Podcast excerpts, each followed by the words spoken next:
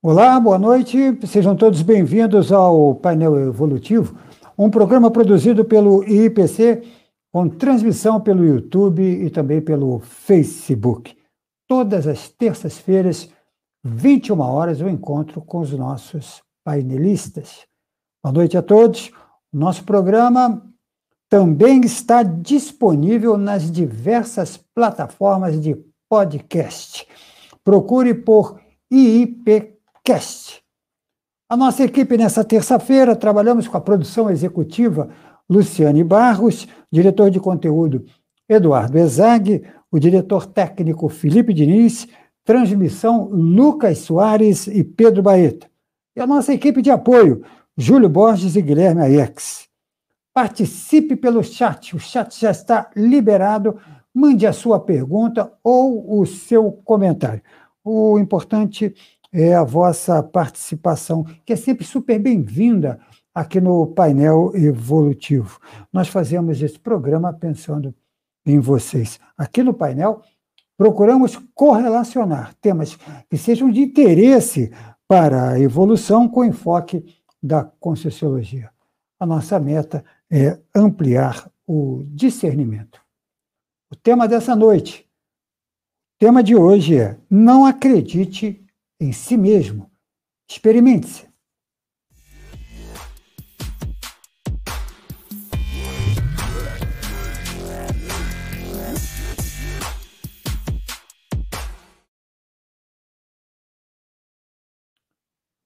Qual a melhor forma de, se conhecer? Uma recomendação popular é acredite em si mesmo. Mas a crença é a maneira mais adequada de se automotivar? O que acontece quando substituímos o ato de acreditar por confiar em si mesmo? Quais os resultados dos experimentos sobre a própria consciência? No painel evolutivo, vamos debater o tema Não acredite em si mesmo. Experimente-se com enfoque na autopesquisa da Conscienciologia. Em nossa bancada, você já acompanha a presença do nosso convidado dessa noite, Tiago Gutierrez Pontes, publicitário e voluntário da Conscienciologia desde 2012. Participante do Colegiado de Comunicação do IPC, autor do curso Princípio da Descrença, Teoria e Prática, pesquisador da descrenciologia. Comigo, todas as terças-feiras, a professora Alessandra Nascimento, coordenadora do IIPC no Rio de Janeiro. Vou apresentar o nosso convidado e vamos para a agenda dessa noite. Professor Tiago Gutierrez Pontes, obrigado por ter aceitado o nosso convite. Boa noite, professor. Boa noite, professora Alessandra. Boa noite, Luiz Ribeiro. Boa noite a todos. A gente fica super grato de participar de mais um painel evolutivo. A gente trouxe um tema provocativo hoje, né, Luiz, para a gente refletir aí sobre descrença, descrenciologia. Uh, a intenção não é fazer uma palestra desmotivacional aqui, né? Não acredite em si mesmo, tem um propósito.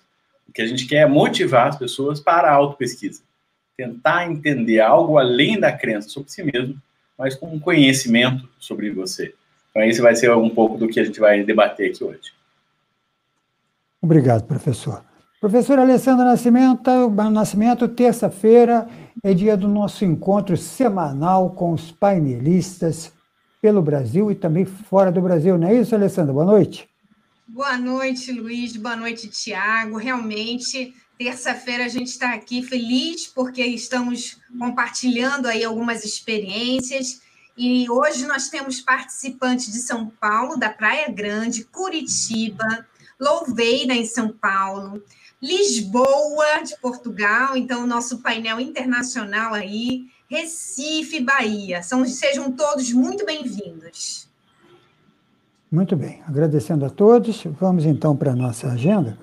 Professor Tiago, qual a diferença em acreditar e confiar? E uma outra questão aqui na abertura do painel. como podemos inserir esses conceitos com enfoque da ciência com sociologia? Tiago. Perfeito, Luiz. Esse é uma, um debate sobre descrenciologia. Descrenciologia é essa ciência que estuda o ato de você substituir crença pela experiência pessoal, por meio da autocientificidade. Então, a gente vai explicar isso um pouco. Então, descrenciologia não é só descrença, não é só um niilismo, um ato de negar as coisas, de ser apenas ser crítico quanto a tudo e não ter um resultado evolutivo disso. Não é isso que a gente está propondo aqui. A descrenciologia é essa substituição da, da crença pela experiência. Então, ao invés de eu acreditar, de eu a priori escolher uma determinada função, um determinado tema para acreditar e comprar aquilo sem nenhuma motivação é, da experiência, não. Eu vou procurar me motivar a ter uma experiência sobre o assunto e com essa experiência tirar minhas próprias conclusões. Com isso, eu tenho uma cognição de fato sobre algo e não algo emprestado, né? não uma, uma informação que eu emprestei, seja de uma, uma linha ideológica, seja de uma linha religiosa. Não, eu fui, fui procurar aquela informação por mim mesmo. Então, isso, quando a gente fala de acreditar e de confiar, ou de ter como uma, uma informação mais factível, algo que realmente é, posso dizer que isso é uma informação mais verídica, é, é a partir da experiência pessoal. Um exemplo que eu tenho certeza que vocês já debateram bastante nesse painel evolutivo é a experiência da projeção da consciência. O ato da gente, pelo ponto de vista da conscienciologia, nós sairmos com a nossa consciência e com outros corpos de manifestação do corpo biológico. As pessoas que têm essa experiência, e podem ter pessoas aqui que tenham essa experiência, você sair do teu corpo e ver o teu corpo biológico deitado na cama e você continua existindo, Ora, essa é uma informação que você não pegou emprestado, que você não leu num livro, que você não fez sobre. Isso é uma experiência que você teve. E claro, depois a gente corre atrás da teoria para tentar entender aquele fenômeno, para tentar motivar aquele fenômeno mais ainda. Mas isso é um conhecimento a partir da sua própria experiência. Aí você pode dizer, olha, eu confio que a vida existe vida depois dessa vida intrafísica, porque eu vivenciei isso. Eu vivenciei o ato, o fato de eu não estar preso ao meu corpo biológico. Então faz toda a diferença. E as pessoas que podem aqui estar lendo sobre projeção da consciência, podem estar ouvindo sobre projeção da consciência, o convite é experiencie. Faça por você mesmo experiência. Não acredite nem em nós aqui, nem nos professores do, do IPC. E depois você observa, né? Como é que é a informação que eu obtive através de terceiros aquela informação que eu obtive através da minha própria automanifestação. Professor Tiago, então eu queria, ainda nessa fase inicial, é, pensar que essa experiência é pessoal. Eu vou formular a pergunta. É intransferível. Eu me refiro porque há crenças que são coletivas. Uh, posso citar, por exemplo, aqui a religião ou outras áreas do conhecimento, mas na questão é, religiosa é muito presente você tem uma referência de um livro, sem entrar no mérito de, da religião A, B ou C, falo da, da religião de uma maneira geral, e são muitas, são muitas religiões, algumas que têm um certo predomínio no mundo, mas são muitas. Posso falar que, além de religiões de seitas, grupos menores, que têm como referência uh, talvez um livro, algo que foi deixado, algo que foi herdado. Então, eu queria que o professor é, comentasse sobre essa experiência que o professor da abertura. É uma experiência pessoal, portanto, intransferível? É um conhecimento individual e, e, e não coletivo, professor? Ótimo, Luiz. Você até me dá a oportunidade para a gente trabalhar algumas definições aqui. É, quando a gente vai para o dicionário, para, os dicionários, né, e procurar crença, o que significa crença, quais são as acepções de crença nos dicionários, o que as pessoas pensam quando ouvem essa palavra, a gente vê uma variedade grande de acepções, de significados. Qual é o significado que a gente vai trabalhar aqui? A gente está fazendo um recorte dessa palavra, escolhendo especificamente o seguinte significado. Vou ler para você aqui do dicionário Michaelis. Uma convicção ou verdade sobre alguma afirmação sem confirmação conclusiva.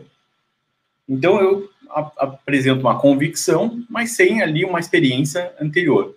Então, quando a gente fala de crença, é disso que a gente está falando. Agora a gente também pode dar um próximo passo e pensar na crença como um sistema epistemológico, como o professor Sam Harris coloca. O Sam Harris é citado no livro do professor Marcelo da Luz, Onde a Religião Termina. Livro essencial para quem quer estudar descrenciologia, nesse caso mais focado uh, na questão religiosa. Mas o que, que o professor Sam Harris fala, citado ali pelo professor Marcelo da Luz? Que a crença é um ato epistemológico. Epistemologia é a, aqui, de modo mais sucinto, né? A, a ciência que estuda o conhecimento, a forma com que a gente adquire conhecimento. Então, a crença, nesse sentido, é um ato de conhecer as coisas sem uma confirmação, sem uma experiência necessária. E o Sam Harris, nesse, nesse ponto, ele coloca um exemplo que muita gente já vivenciou aqui, né? Uh, que é a gente aprender na escola como é a fórmula da água. O professor Alessandro pode falar muito melhor para a gente sobre isso. É a molécula da água, H2O, né? a gente admite isso na escola, mas quantos nós já observamos a molécula da água? Quantos nós já fizemos, por exemplo, um experimento de hidrólise, tiramos o hidrogênio daquela molécula, observou o que, que sobra depois? A gente não fez essa experiência. A gente admitiu aquilo como algo que já está estabelecido pela ciência. A gente pensa, alguém já fez essa experiência por mim. Então eu vou admitir que água é igual a H2O. A gente pode colocar outros exemplos aqui, é, mais corriqueiros. É, tem um interruptor ali atrás de mim. Então eu, quando eu chego em casa, eu aperto esse interruptor e eu acredito que a luz vai ligar. Se me perguntar agora para que serve aquele interruptor, eu digo, olha, toda vez que eu aperto ele, quando eu apertar ele, a luz vai ligar. Então, nesse sentido, nessa acepção, a gente está dizendo, isso é uma crença. Então, eu acredito que quando eu apertar aquele interruptor, a luz vai ligar. Mas, por exemplo, a casa pode estar sem luz. A lâmpada pode estar queimada. Então, eu não tenho aquela experiência naquele momento. Eu tenho uma crença pré-estabelecida a partir de experiências pretéritas, ou daquilo que nos falaram, ou daquilo que a gente aprendeu, aquilo que a gente leu nos livros, mas não uma experiência em si. E aí entra a subjetividade, né, Luiz? Aquilo que eu acredito ou aquilo que eu experiencio. Então, a gente em conscienciologia, é, a gente não é só uma ciência que admite multidimensionalidade, uma ciência que admite bioenergias. Não é só isso. Existem outras ciências, inclusive, que estudam algo semelhante dessa forma. A conscienciologia, ela muda tudo porque ela diz que a gente tem que estudar o universo a partir da consciência. A partir de uma consciência multidimensional. Mas é a partir da consciência. Qual consciência? A sua, a nossa, a minha consciência pessoal. Então, é esse o ponto maior, de maior diferenciação da conscienciologia para qualquer outra linha de conhecimento. E aí, quando a gente fala nesse estudo de crença, de experiência, a gente está sempre falando do estudo da sua experiência específica, ou da minha experiência quando eu trago, por exemplo, aqui hoje, a minha autopesquisa. Então, essa é a visão de mundo que eu tenho a partir da minha autoconsciência, admitindo as múltiplas dimensões. Por isso que quando a gente diz, olha, não acredito no que a gente está falando aqui, porque tem um aspecto da minha subjetividade e das minhas crenças. E aí, o que, que é, para chegar na pergunta que você fez inicialmente, Luiz, né, essas seitas, as religiões, as ideologias, elas são formadas, são sistemas de crenças formados pelas crenças, o acúmulo de crenças de várias pessoas afins. Isso foi construído ao longo da história. Também vou referenciar o, o livro do professor Marcelo da Luz, onde ele coloca uma possível, é, uma possível é, etiologia da religião, né, uma possível é, uma construção da religião, como um engano parapsíquico.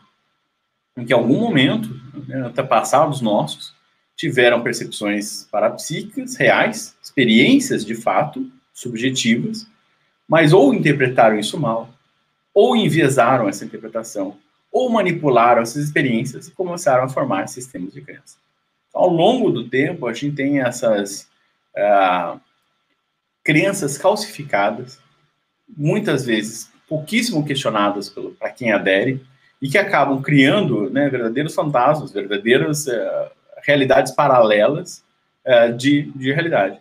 E pouco se vê pessoas que aderem tão fortemente a esses sistemas de crenças, a autorreflexão. Aquilo que a gente falou, da minha experiência pessoal em relação àquilo que está sendo medido. Então, essa é uma. Claro que é um assunto assim, é, quase infinito, né? um assunto que ao longo da história, a filosofia, a ciência, vários pensadores já questionaram. Certamente, acho que a gente não vai fechar o assunto, mas a gente está aqui abrindo algumas portas de que o estudo da crença, da descrença e da descrenciologia podem levar para a nossa autorreflexão para a gente entender quem a gente é hoje, aqui, agora e já.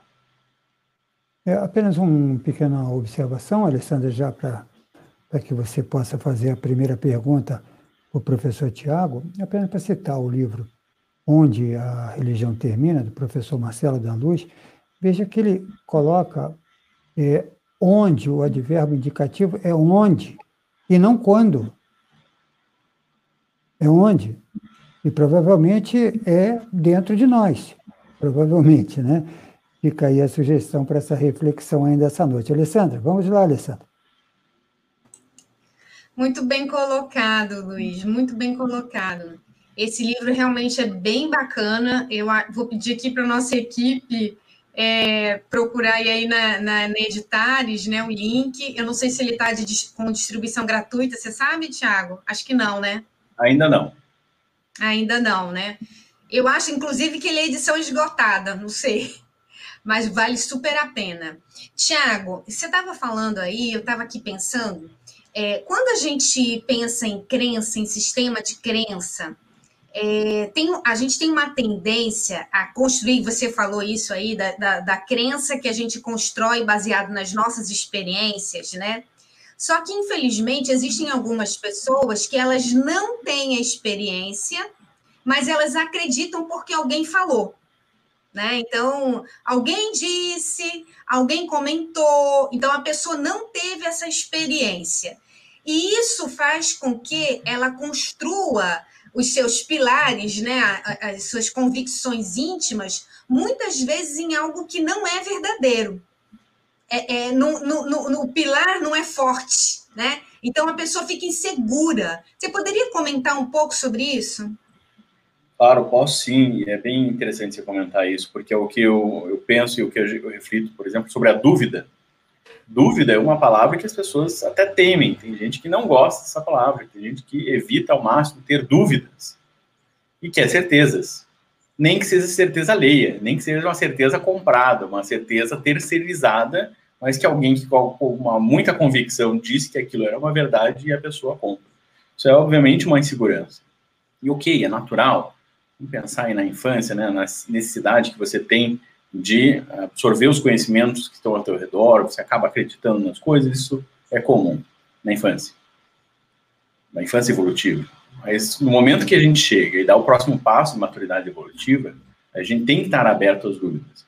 Porque a gente vê que existem muitos sistemas de crença, muitas religiões são verdadeiras raízes, verdadeiras árvores com raízes podres. Frondosas até de longe, mas você vê que aquilo não tem um sustentável. Então a pessoa está às vezes, é, muito necessitada de ter esses alicerces, compra alicerces, mas são alicerces que não conseguem se mover com o tempo, logo quebram. Quando você começa a admitir a dúvida como algo saudável, a possibilidade da dúvida ser saudável, você começa a observar que você não precisa de uma raiz, não precisa de um alicerce, precisa de um bom barco para navegar nas dúvidas. Fazendo uma analogia aqui, Alessandro. Então você vê que é inconstante, você está numa correnteza, você está num oceano é, de informações e você consegue encontrar o norte e navegar a partir daquilo, mas admitindo a dúvida como algo positivo. Não falo daquela dúvida mortificadora, aquela dúvida que estagna, aquela dúvida que mantém a pessoa ali num, num looping eterno. Não é disso que a gente está falando. É de admitir a dúvida, a possibilidade de questionamento como algo constante e necessário para qualquer consciência que evolua. Gente, a gente está numa vida, quem está aqui tenho certeza que muitos que estão aqui admitem a transitoriedade dessa vida, a validade dessa vida, a validade do nosso corpo. Já não é uma certeza, né? A certeza é a de soma. Mas é uma, um entendimento de que isso é muito mais além, que a nossa consciência é muito mais do que essa vida intrafísica. Então, será que eu vou, nessa vida intrafísica, eu devo me agarrar a tudo que eu olho, a tudo que eu observo ali na minha na sociedade, ou eu tenho que entender a partir de mim, dos meus questionamentos, que eu posso navegar no mar de dúvidas se isso ser saudável.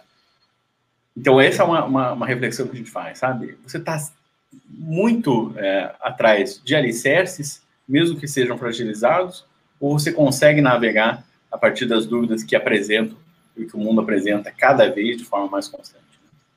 É porque, na verdade, eu penso, Tiago, que a dúvida ela, ela vai existir, só que a pessoa não admite que ela tem aquela dúvida, né? Então, eu acho que é muito é, inteligente, do ponto de vista evolutivo, a gente se questionar, ir atrás das respostas e encontrar as respostas que atendam às nossas necessidades naquele momento, né? Eu acho que isso é que ajuda a gente a desenvolver o parapsiquismo de forma lúcida, é isso que impulsiona a gente no processo evolutivo, porque enquanto a gente não faz esse tipo de questionamento, a gente não sai do lugar, a gente fica só é, se alimentando das ideias dos outros, né? Então, bem bacana. Exatamente. Luiz. Fala aí, Luiz, por favor. Não, não, Diago, por favor, conclua. Não, eu ia dizer justamente que dúvida existe, inclusive, em várias linhas de conhecimento, né? Várias linhas de conhecimento avançam por causa da dúvida. O próprio questionamento da ciência sobre a própria ciência. Isso faz com que a ciência amadureça. A gente sabe que mesmo dentro das religiões sempre tiver aqueles reformadores, aqueles questionadores, que às vezes podem até ter ajudado um pouco a melhorar a situação dentro das religiões. dúvida é algo comum, mas não é fácil de admitir, não é fácil de você escolher uh, o auto-questionamento, o questionamento constante, como um método de vida. Não é fácil, mas os retornos são mais maduros, são mais saudáveis do que esse afinco, do que essa vontade de buscar certezas, mesmo que certezas erradas.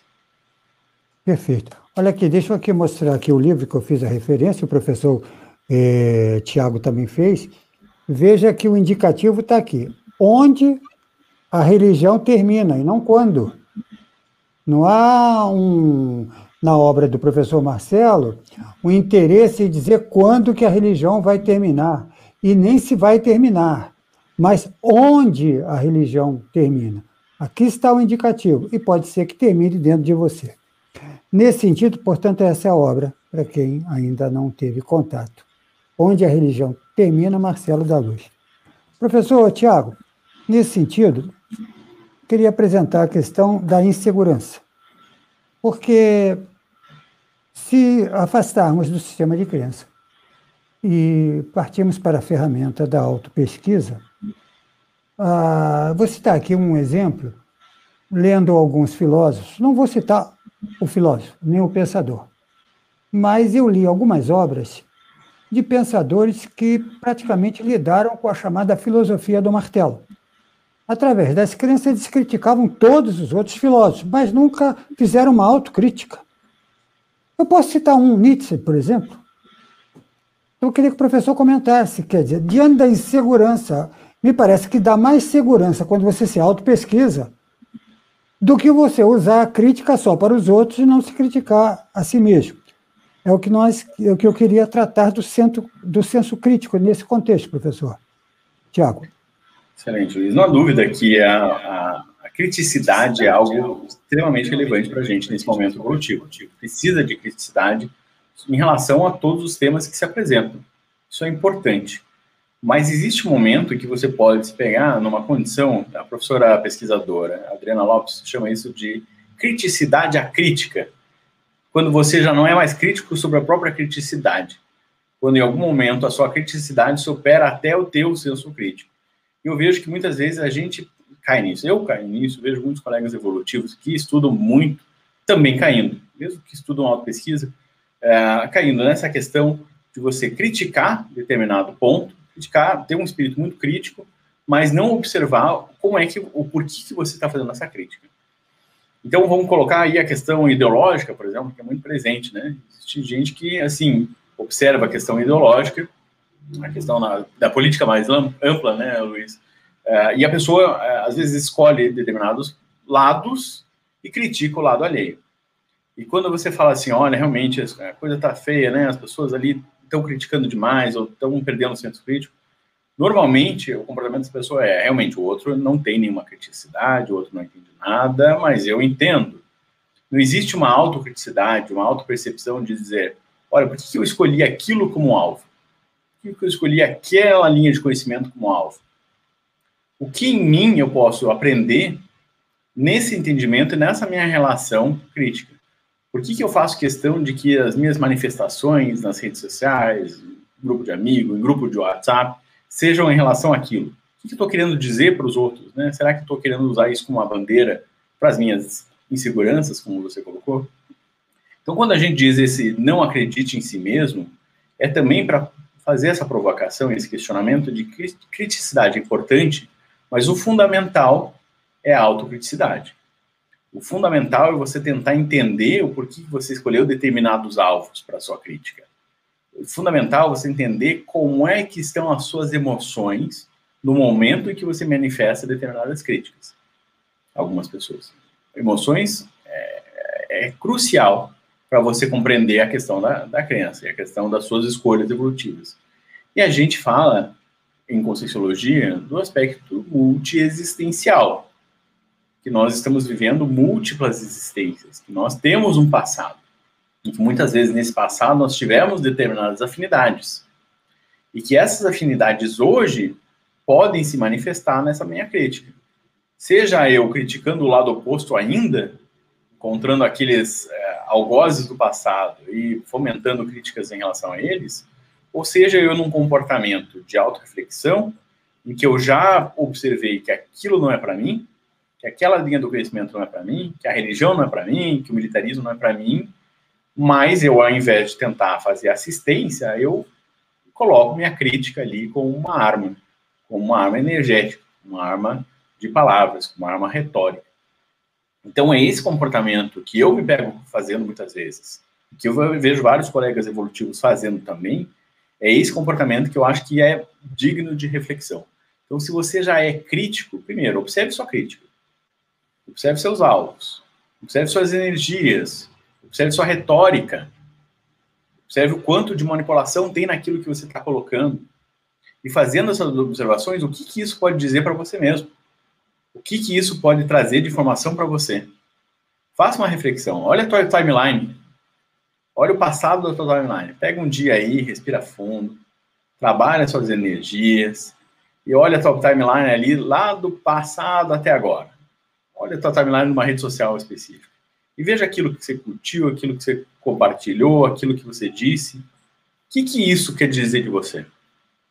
Essas emissões aí de conhecimento que você colocou, essas emissões aí de, de, de opiniões, o que, que elas podem estar dizendo, o que, que elas podem estar trazendo de dados para a tua pesquisa pessoal, de dados sobre você. E tenta olhar isso de uma forma mais é, isenta possível. Tenta observar como se estivesse olhando um terceiro. E, e pensa, eu faria essas críticas dessa forma ainda hoje? Criticidade é importante, mas o que eu estou fazendo aqui é criticidade ou só é uma criticidade alheia para eu manifestar, para eu mostrar para a sociedade alguma coisa, como eu penso, mas falta aquele trabalho interno de realmente fazer o entendimento sobre si e aí assistência ao outro. Perfeito. Ainda nessa linha, professor, apenas para. O, o, princípio da descrença, portanto, pelo que nós entendemos na sua apresentação, de não acreditar em si mesmo, pode auxiliar nessa percepção da vida multidimensional. Não só eu me refiro à vida das dimensões, mas também do nosso histórico enquanto consciência, levando em consideração de múltiplas vidas ou múltiplos egos. É, conduz a esse tipo de análise, consequentemente, professor? Certamente, é um ótimo ponto que você coloca, é, porque, veja, eu falei no, na, na resposta anterior, né? Uma pessoa aí que teve vidas no militarismo. Normalmente as pessoas não têm uma ou duas vidas em determinada linha de conhecimento, da linha. É, principalmente se a pessoa cria afinidades ali, afinidades grupo kármicas com determinado grupo evolutivo, existe uma tendência dela ser atraída por aquela linha numa vida seguinte. Vamos colocar aqui nessa hipótese uma pessoa que ficou cinco, seis, dez vidas no militarismo. Será que o espírito crítico dessa pessoa vai estar no ponto nessa vida? Se ela ficou dez vidas abaixando a cabeça para quem tem autoridade, ou sendo autoridade e limitando o conhecimento alheio, limitando a manifestação alheia, porque é próprio do militarismo, Sim. aqui não querendo fazer muito eh, julgamento moral, mas fazendo algum, é, que o militarismo tem essa necessidade, o militarismo tem essa característica, de você limitar a cognição do outro e fazer do soldado, ou daquele que está abaixo de você, alguém menor, ou alguém obediente, uma pessoa que passou a vida obedecendo, ou pedindo para os outros obedecerem, será que essa pessoa vai ter uma capacidade crítica nesse momento evolutivo, mesmo que ela tenha saído dessa linha de conhecimento? Mas a nossa vida importa, esse, esse histórico importa. Então a gente pode dizer que pode até existir uma falácia, né, uma, uma, um apriorismo seu de você ter uma capacidade crítica menor. Idem na religião. Religião, a criticidade não é algo super valorizado. Muito, muito pelo contrário. Os questionadores normalmente são colocados de lado, muitos questionadores são colocados de lado, mas depois fazem suas próprias religiões e fomentam aquele ciclo novamente. Pessoas que passaram vidas e vidas em religião, como é que elas vão estar com o espírito crítico hoje, nesse momento evolutivo? Então, existe um histórico serexológico em todos nós, admitindo essa possibilidade, que vai fazer, vai criar tendências para você nesse momento.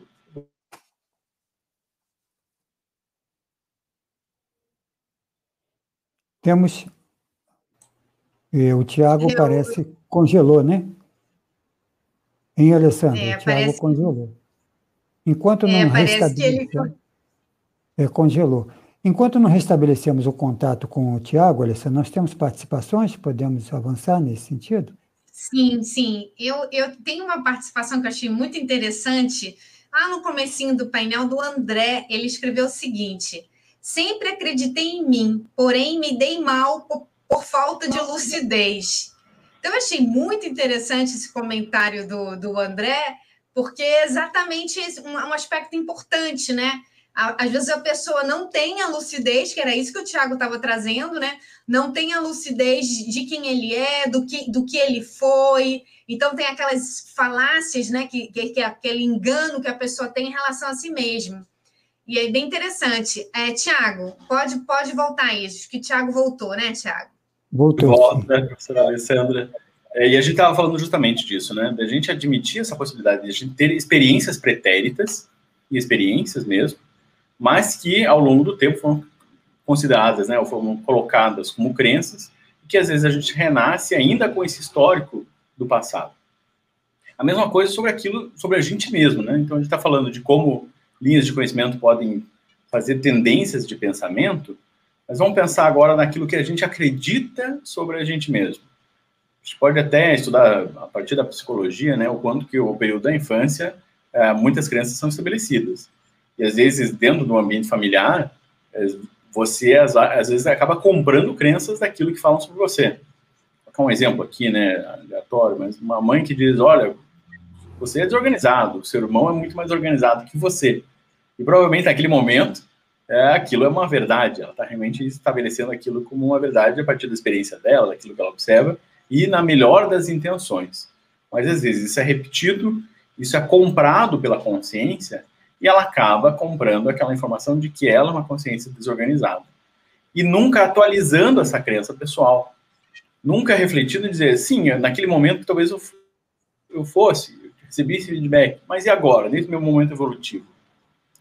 Quantas dessas crenças sobre a gente mesmo, terceirizadas, compradas do outro, a gente não tem hoje sobre a gente e que a gente não está atualizando, que a gente não está auto-questionando? Vamos auto-questionar, vamos criar a conselhologia é, frutífera em técnicas para a gente fazer auto-pesquisa, a gente pode falar da conscienciometria, inclusive, mas você ter ferramentas para você atualizar aquelas informações sobre você mesmo, ao invés de simplesmente admitir que você é assim ou você é assado. É claro que a gente acaba é, estabilizando algumas informações, a gente precisa disso, a gente não consegue, nesse momento evolutivo, ter a omni-experiência, né, experienciar tudo ao mesmo tempo, o tempo todo, nosso cérebro não é capaz disso, talvez nem o cérebro extrafísico seja, nesse momento, mas a gente pode escolher alguma questão sobre a gente mesmo e atualizar. Por que não? E se a gente está falando aqui da infância, né? Quantas infâncias a gente já não teve ao longo das vidas? Quantas vidas, quantas informações sobre a gente mesmo a gente já não recebeu ao longo das vidas? Também essa massa de informações que a gente tem, informações do outro, informações terceirizadas que a gente acaba comprando, elas também têm uma significância na tua, no teu momento evolutivo hoje. E também cabe esse esse auto-questionamento e essa necessidade da gente refletir, né? Quem eu sou hoje, nesse momento evolutivo, aqui agora já multidimensional. Agora, Tiago, nessa linha, eh, você citou o militarismo, que tem as suas, as suas bases, os seus pilares, mas você também passou por outros sistemas, como o sistema religioso. E se a gente fizer uma análise da nossa sociedade, do ponto de vista da evolução, todos nós estivemos dentro de sistemas. Natural que isso aconteça. Mas a minha, a minha questão, Tiago, é saber qual deve ser a nossa postura quando identificamos que uma pessoa que está dentro de um sistema e que não tem muita criticidade, qual deve ser a nossa, a nossa, o nosso posicionamento em relação a essa pessoa que ainda está limitada pelos diversos sistemas, apenas sistemas do, citamos dois, mas poderíamos falar de diversos eh, sistemas. Aliás, eu recomendo a história do parapsiquismo, que trata de todo o processo evolutivo da sociedade que dependia de um pajé ou então de um, uma liderança para é, indicar um local de caça, da própria sobrevivência. Estamos avançando nesses processos. Mas quando identificamos que uma pessoa ainda está presa a um determinado sistema, qual deve ser a nossa postura, já que estamos num nível mais, não diria avançado, mas num processo já de autopesquisa, Tiago? Luiz, não é fácil.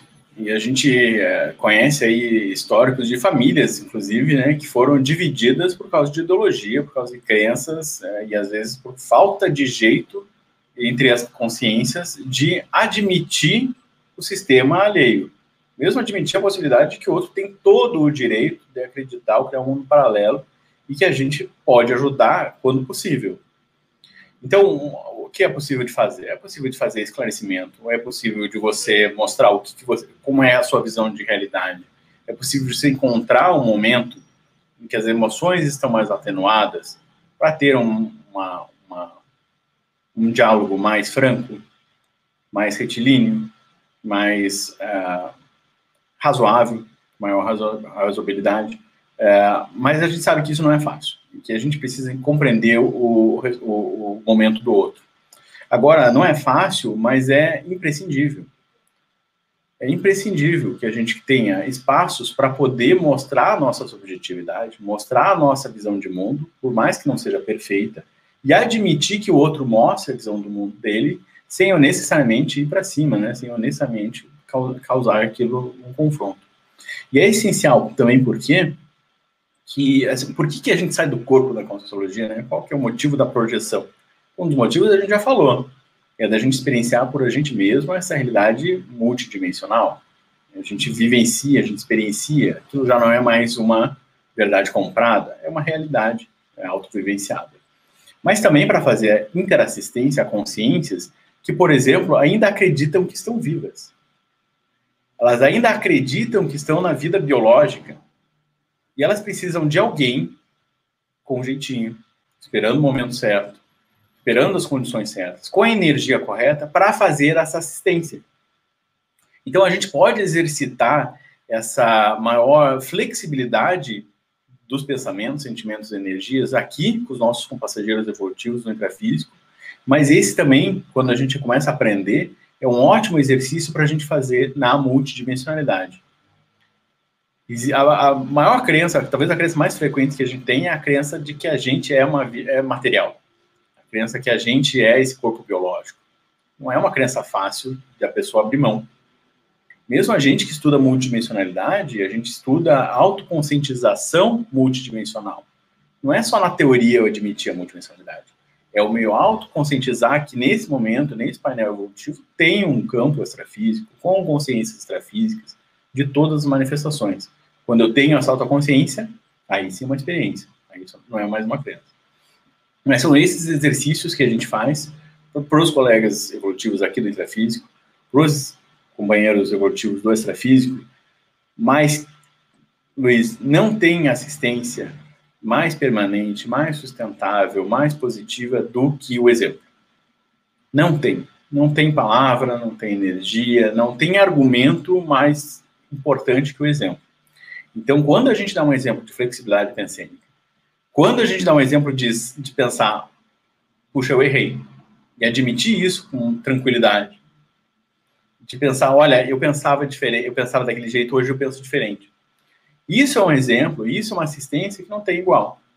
Eu vejo que é essa assistência que mais vai ajudar na flexibilidade pensênica do outro. mais do que o jeitinho, mais do que a conversa, mais do que a retórica.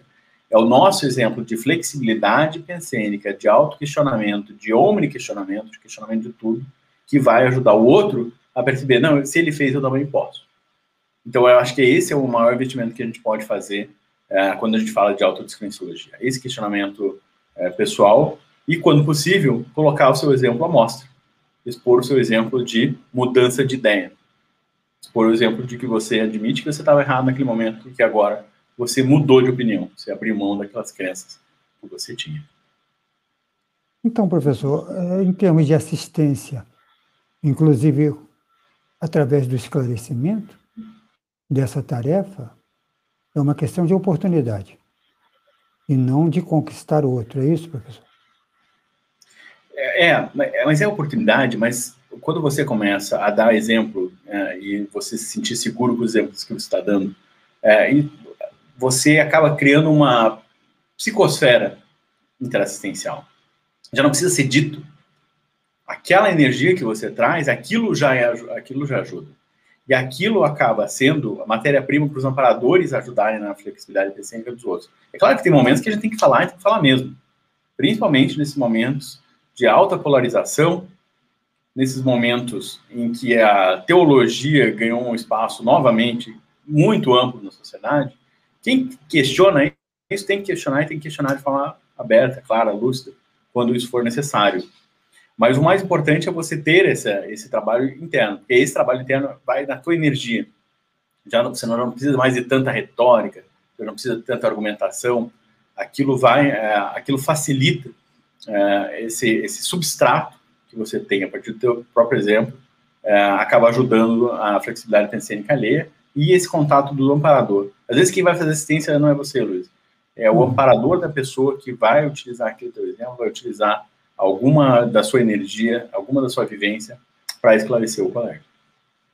Muito bem. Alessandra, temos já 42 minutos de produção, Alessandra. Lembrando que o painel tem uma hora de duração, né? Tem uma pergunta aqui que eu achei muito interessante, que é, o Tiago comentou sobre a atualização, né? Que às vezes a gente tem algumas crenças que elas foram úteis para a gente no passado e que hoje elas precisam ser atualizadas. Então, o Luiz Felipe ele faz a seguinte pergunta: como a projeção consciente pode atualizar as crenças internas? Bom, Luiz, vou, vou, contar uma experiência que eu tive com projeção. É, a gente chama isso de projeção vexaminosa, são projeções que a gente passa vergonha. Eu vou aqui compartilhar com vocês, me perdoem se eu ficar muito corado enquanto falo, mas foi já com professor de Conscienciologia, né, vestido de branco, sala de aula, o kit completo ali do, do conscienciólogo, é, mas num momento extrafísico, numa vivência extrafísica, projetado, me vi numa sala de aula, vários outros colegas, uma mesma dinâmica, em círculos. em algum momento eu adquiri lucidez naquela projeção. Eu percebi, estou projetado, estou numa aula extrafísica. E aquilo era uma meta evolutiva para mim. Fiquei muito feliz. Mas fiquei muito feliz. Eu fiquei feliz demais e comecei a volitar naquela sala de aula. Me lembro claramente de volitar em círculos no teto da sala de aula, é, com uma grande velocidade, sentindo a força G, sentindo realmente aquela experiência. E, obviamente, eu fui é, voltado ao corpo, né? Não só voltei. Provavelmente alguém ali me ajudou a sair daquela experiência vexaminosa e realmente voltar ao corpo. E quando eu vivenciei aquilo, aquilo me trouxe questionamentos. Porque eu me considero uma pessoa muito séria, me considero uma pessoa é, capaz de segurar as próprias emoções. Mas naquele primeiro momento em que eu consegui me perceber fora do corpo, eu comecei a entrar em euforia. Euforia como uma criança ali naquele momento, aquele ambiente sério Claro, permite bom humor, não é isso. Mas não era para aquilo, né? Não era para sair volitando no meio de uma sala de aula. Bem, essa foi uma experiência que eu tive, uma experiência que contradizia algumas crenças sobre eu mesmo, sobre a questão emocional, sobre a questão né, de, de, de postura, mas também começou a criar outros questionamentos para mim, por exemplo, será que eu estou precisando de, estou sentindo que eu preciso de mais liberdade na minha vida? E num primeiro momento de liberdade extrafísica ainda, em que a gente pode folitar, em que a gente pode se manifestar de uma forma mais, mais uh, ampla, eu aproveito, né? Aproveito até demais. Então essa é uma, uma projeção aí, um exemplo bem, é, bem casual, né, bem, bem cotidiano. Não é nenhuma projeção assim super super incrível, foi para mim até vergonhosa, como eu falei, mas que trouxe dados para minha auto-pesquisa que são riquíssimos e que eu utilizo até hoje. Porque a partir daquela manifestação eu vi que fora do corpo, e fora do corpo a gente não tem essa âncora biológica que a gente tem aqui, com essas máscaras biológicas que a gente pode vestir, a gente é mais a gente mesmo fora do corpo. Com essas vivências, com esses dados extrafísicos, eu consegui entender mais sobre eu mesmo. Então, quando a gente tem essas vivências extrafísicas, fica bem atento aonde você está, com quem você está, como você está. Talvez essas informações digam mais sobre você mesmo do que a sua vivência aqui no intrafísico. E essa questão, é, até puxando um outro assunto paralelo, Alessandra, é sobre o estado vibracional.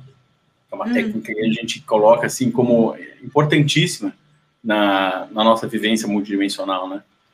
E o estado vibracional é uma técnica de mobilização de energias tem inúmeros benefícios, a gente pode até colocar o link depois aí sobre o vídeo ensinando a fazer, mas o estado vibracional também ajuda a gente a ser mais a gente mesmo.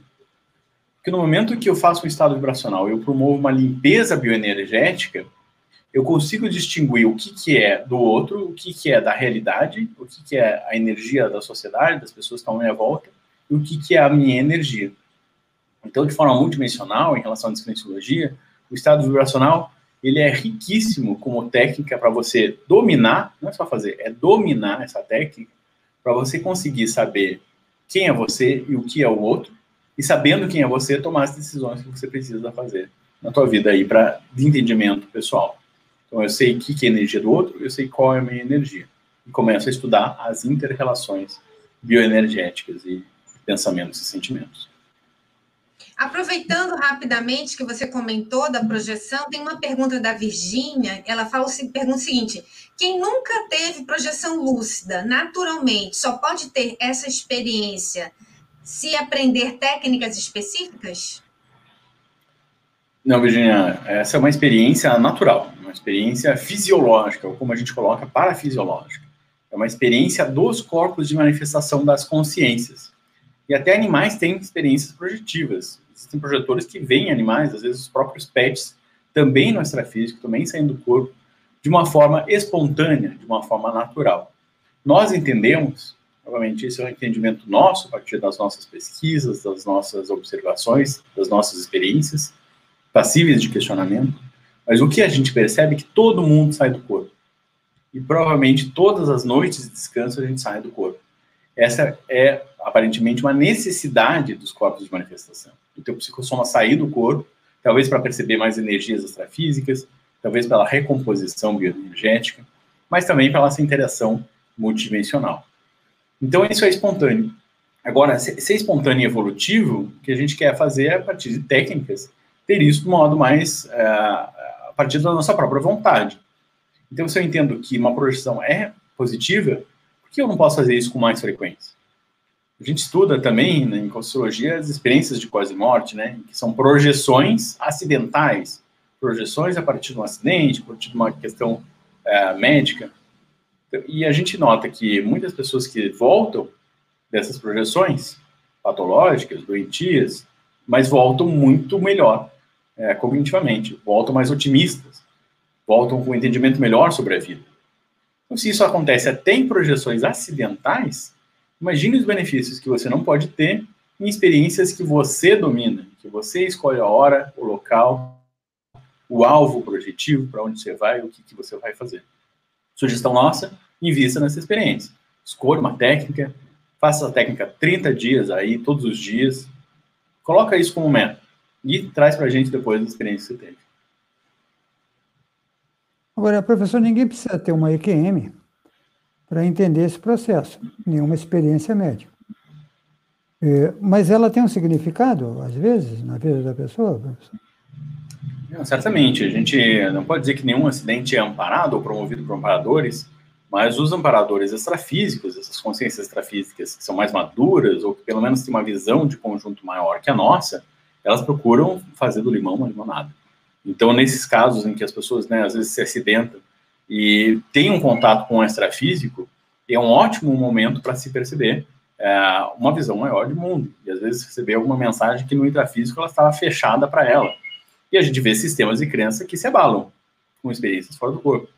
Porque a pessoa às vezes tinha uma religião, às vezes era materialista, que é também uma crença, a crença no mundo material, a crença que só existe no mundo material, e quando tem uma experiência física, aquele sistema de crença da pessoa ruim. E a gente sabe que tem muita pesquisa sobre EQM, tem a pesquisa que é muito celebrada do Raymond Moody. O Raymond Moody coloca que 83% das pessoas que têm uma experiência fora do corpo voltam mais otimistas e mais tranquilas sobre a própria manifestação de vida. Novamente, se até algo patológico, uma experiência patológica, pode dar esse benefício, porque a pessoa tem uma visão mais ampla da vida, imagina o que, que não é uma experiência extrafísica cotidiana, na sua casa, a partir da sua própria vontade. Não vontade do amparador, não vontade do, da sua própria vontade de estabelecer aquela técnica, estabelecer, estabelecer aquela hora e ter uma experiência extrafísica e ver se é tudo isso mesmo, né? Ver se esse pessoal aí, esses 83% que voltaram e tiveram uma visão mais otimista da vida, se eles têm razão. Não acreditar nem nesses colegas evolutivos. Perfeito. Tiago, agora voltando à descrença, existe alguma técnica para a pessoa ampliar a descrença? Veja, a descrença sim, é, mas o nosso ponto aqui é a descrenciologia, fazendo bem essa distinção. Descrença é simples o ato de negar. A gente não quer apenas negar, a gente está trocando a crença pela experiência. Então, ele é um movimento que a gente faz. Só a descrença é uma negação. E certamente existem técnicas. Né? A gente procura em conscienciologia, é, e aqui falando mais da autodescrenciologia, né? mais do que a descrenciologia em relação à mídia, descrenciologia em relação à, à ideologia, na autodescienciologia, algo que é imprescindível falar é da conscienciometria. Metria, a medição da consciência. A conscienciometria é toda uma especialidade da conscienciologia dedicada ao estudo de você mesmo. Então, na, na conscienciometria, você acaba olhando dados sobre você mais do que as crenças sobre você.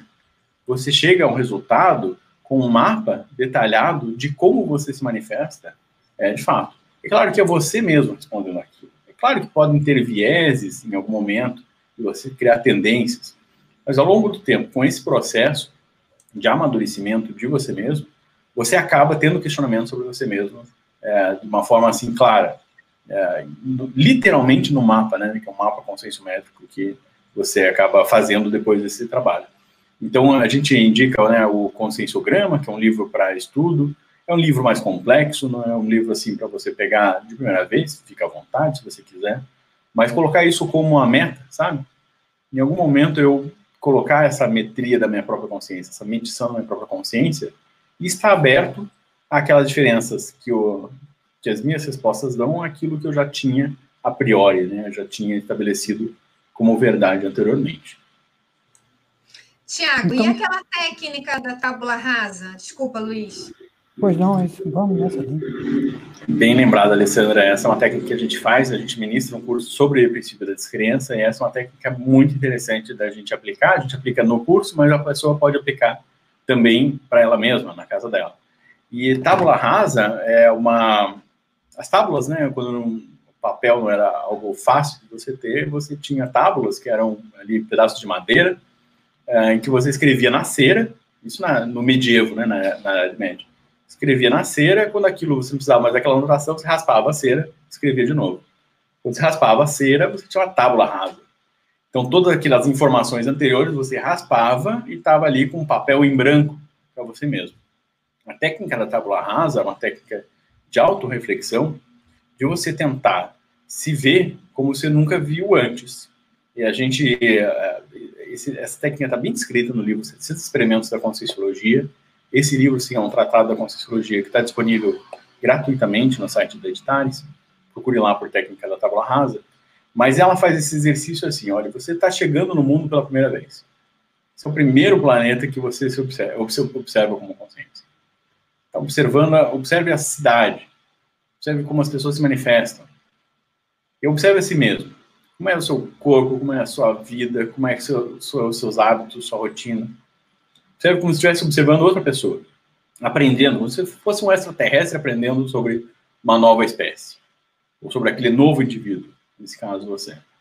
Então é esse olhar deslocado sobre si, nesse sentido, né, de você olhar com, se olhar como um terceiro, mas que ele facilita essa flexibilidade pensênica. Ele facilita você pensar fora daqueles caminhos neurais que você está acostumado, fora daquelas sinapses que já estão exercitadas de pensar. Então, você tentar criar novas sinapses sobre a sua própria realidade e sobre você mesmo. É um exercício, assim, é, fundamental, recomendo demais. Tiago, primeira vez que eu apliquei essa técnica e compartilhando com os colegas painelistas, eu levei um susto, porque lá vou eu para a faculdade, se eu morava em Manaus, gente, no meu Fusquinha, dirigindo, indo, né, olhando tudo como se eu estivesse andando pela primeira vez naquele lugar. E eis que no final da rua tinha um rio e eu não tinha percebido que tinha um rio no final, que dava para ver o rio. Eu fiquei impressionada comigo, com a minha falta de lucidez dos ambientes que eu andava, né? E isso despertou em mim outras, outras percepções. Eu achei bem interessante isso. Mas, ó, gente, não acreditem em nada, façam a técnica aí que é bem interessante. E o que se vestir em flexibilidade pensênica é positivo. A gente também está estudando a relação da descrenciologia, a substituição da crença pela experiência pessoal, e a criatividade. E são inteiramente é, correlacionadas. É, quando você começa a habituar o seu cérebro a percorrer outros caminhos cognitivos, é, disso você consegue ter mais criatividade, você consegue ter mais é, novas ideias, nova ideação, mas você precisa antes se libertar de grilhões pensênicos que você às vezes é, tem como prediletos ali e mantém por vida. Né? Professor Tiago, se a pessoa desejar aprofundar os seus próprios conhecimentos, quais são os próximos passos? Olha, a gente tem um curso sobre o princípio da descrença no IPC+, inclusive, né, numa plataforma de cursos do IPC, e a gente também quer é, fortemente recomendar o curso Vida Multidimensional. A gente vai ter um webinar que vai acontecer nesse sábado, 19h30. Nesse curso, a gente vai justamente falar sobre experiências multidimensionais. Provavelmente experiências que as pessoas já têm. Então, a gente fala de projeção, a gente normalmente pensa né, nessa saída lúcida fora do corpo, na decolagem, mas normalmente as pessoas têm o que elas chamam de sonhos, que são diferentes dos sonhos habituais, que eles são mais, é, mais lúcidos, são experienciais de fato e a pessoa não admite aquilo como experiência projetiva. Ela acredita que experiência projetiva é você sair do corpo lúcido só. As experiências bioenergéticas, por exemplo, experiências bioenergéticas que a gente sabe que as pessoas têm no dia a dia, têm no cotidiano, na relação entre com os outros, e que às vezes elas não dão importância o suficiente para aquilo. Então, nesse webinar gratuito, no sábado 19h30, dia 24 agora, a gente vai falar de alguns temas, é um lugar bem aberto para perguntas também, para questões, as pessoas sentem à vontade, os alunos sentem à vontade para falar sobre questionamentos de multidimensionalidade. Então, a gente fortemente recomenda e recomenda que vocês não acreditem em nada do que vocês virem lá no webinar, nada que vocês ouvirem até aqui, é, mas sintam instigados a ter essas experiências, ou como, pelo menos ter um olhar melhor para suas experiências multidimensionais. E do resumo do painel, professor Tiago, podemos, portanto, concluir que é, os altos experimentos eles têm resultados e impactam a consciência. Perfeito. E você falou uma palavra-chave. A gente não está falando só de experiência. Experiência a gente tem experiências o tempo todo. Experimento é quando você vai com a sua própria iniciativa conduzir um experimento sobre você mesmo. É o que a gente está falando em Conscienciologia, a diferença da Conscienciologia para qualquer outra linha de conhecimento, que é a autocientificidade. Então, eu vou agora promover um experimento sobre determinado traço meu de vivência e vou olhar para esses resultados com a maior naturalidade ou é, possível neutralidade em relação a isso. Isso é autocientificidade. Você promover experimentos sobre você mesmo e tirar suas conclusões mais evolutivas possíveis disso.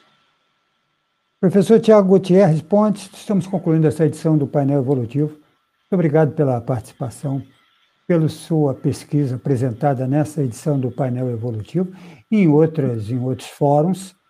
E até uma próxima oportunidade, já posso aqui, junto com a Alessandra, deixar o convite para a sua volta, porque longe de esgotarmos o assunto, que foi muito bom. Obrigado, professor. Obrigado, Luiz. Obrigado, Alessandra, pelo espaço.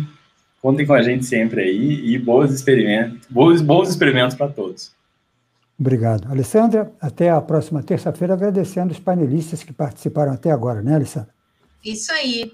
Boa noite a todos e até a próxima terça-feira. Uma boa semana a todos. Boa semana a todos. Agradecer a nossa equipe, que é muito técnica, a nossa equipe, os diretores, o apoio, e essa equipe que possibilita a realização do painel evolutivo todas as terças-feiras. Obrigado. E obrigado a você, painelista, que acompanhou essa edição até agora. Enquanto marcado, terça-feira, 21 horas, painel evolutivo. Muito obrigado. O que nós desejamos é uma excelente semana e uma boa noite a todos. Forte abraço.